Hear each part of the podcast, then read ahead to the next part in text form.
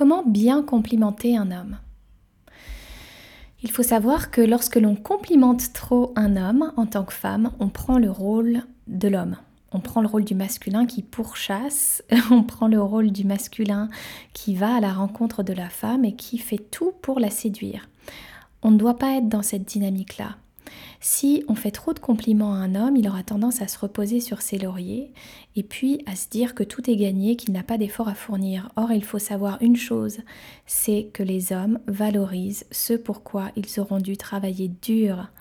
Donc, quand ils obtiennent une faveur de votre part, que ce soit un compliment, que ce soit un geste, une affection ou autre, il faut qu'il ait travaillé dur pour l'obtenir afin que ce geste, cette affection, ce compliment ait de la valeur à ses yeux. Moins il aura travaillé pour obtenir quelque chose de vous et moins il valorisera cette chose-là. Donc en matière de compliments, je dirais que il faut en faire très peu.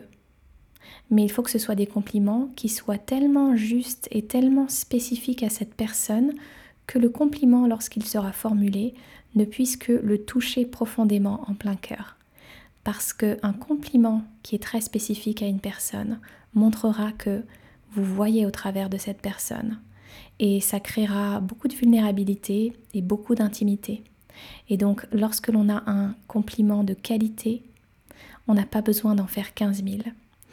Lorsque l'on fait beaucoup trop de compliments, on est un peu dans une boulimie de j'ai besoin, j'ai besoin que tu m'aimes, j'ai besoin que tu m'acceptes, alors je vais exactement te donner ce que moi j'ai envie de recevoir de ta part.